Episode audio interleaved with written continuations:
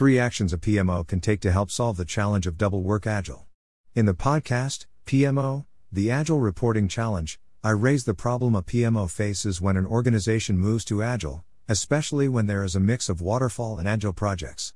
Somehow there needs to be a way for the PMO to pull together a consolidated, harmonized view that can be used for senior management.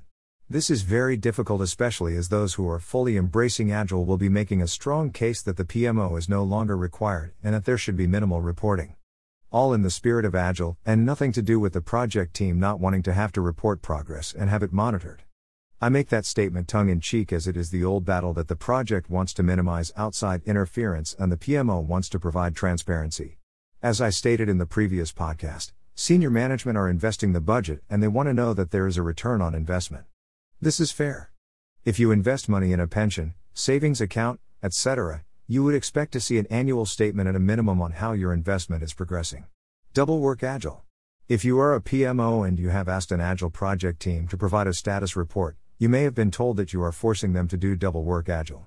This term is used to describe that the project team is being forced to do double the work in order to satisfy dual reporting. They are updating the sprint backlog, product backlog, etc., and they are having to complete a separate status report. This will in turn open the risk that the project team will start advising their sponsor that they cannot complete important deliverables in the sprint as they are having to spend time completing separate reports. The interesting point being that the sponsor will probably say that is unacceptable and give the project team their support. However, it will also be the same sponsor who complains when the overall PMO reporting does not contain a report for the project. So, what can the PMO do to help solve the challenge and help all parties? Simplify reporting. The PMO should take a look at the current reporting process and evaluate the frequency and format. Does the report contain a lot of information that is not required? Unfortunately, it is all too easy for a PMO to create multi page complicated reports that are repetitive. The PMO should strive for a single page report that contains all of the key indicators for a project. Yes, there will be project teams who complain there is not enough room for their update. However, the reality is that there is enough room and the PMO should help coach the project team to write clear and concise updates that quickly convey the important information. Less is more and will be greatly appreciated by the consumers of the report as they can quickly digest all that they need to know. Leverage Agile assets. While Agile uses the approach that only produce the absolute minimum, information is captured in respect of scope, activity and progress through artifacts like the product backlog, sprint backlog, etc. The PMO should review these assets and establish what information can be reused. For example, if a sprint burn down or story burn down chart is being produced, it may be possible to insert this into the single page report. This will then give a visual update of progress.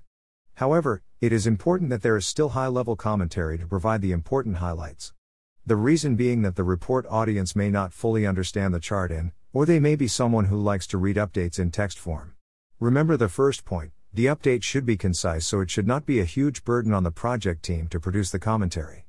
In fact, I think it is important for the project manager as it makes them stop and look at the data and evaluate what it means, away from the dynamic buzz of the daily huddle where there may be a tendency to put on the superhero cape.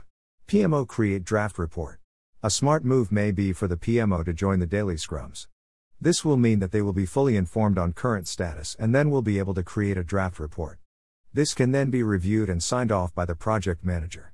The project manager will be very happy for the help, and senior management should get a much better report. Summary Double work agile will continue to be an area of challenge. Project teams will always complain of overheads, extra work, etc. However, this was the same before Agile. Following the ideas in this podcast, the smart PMO will find a way to minimize the impact and find a solution that works.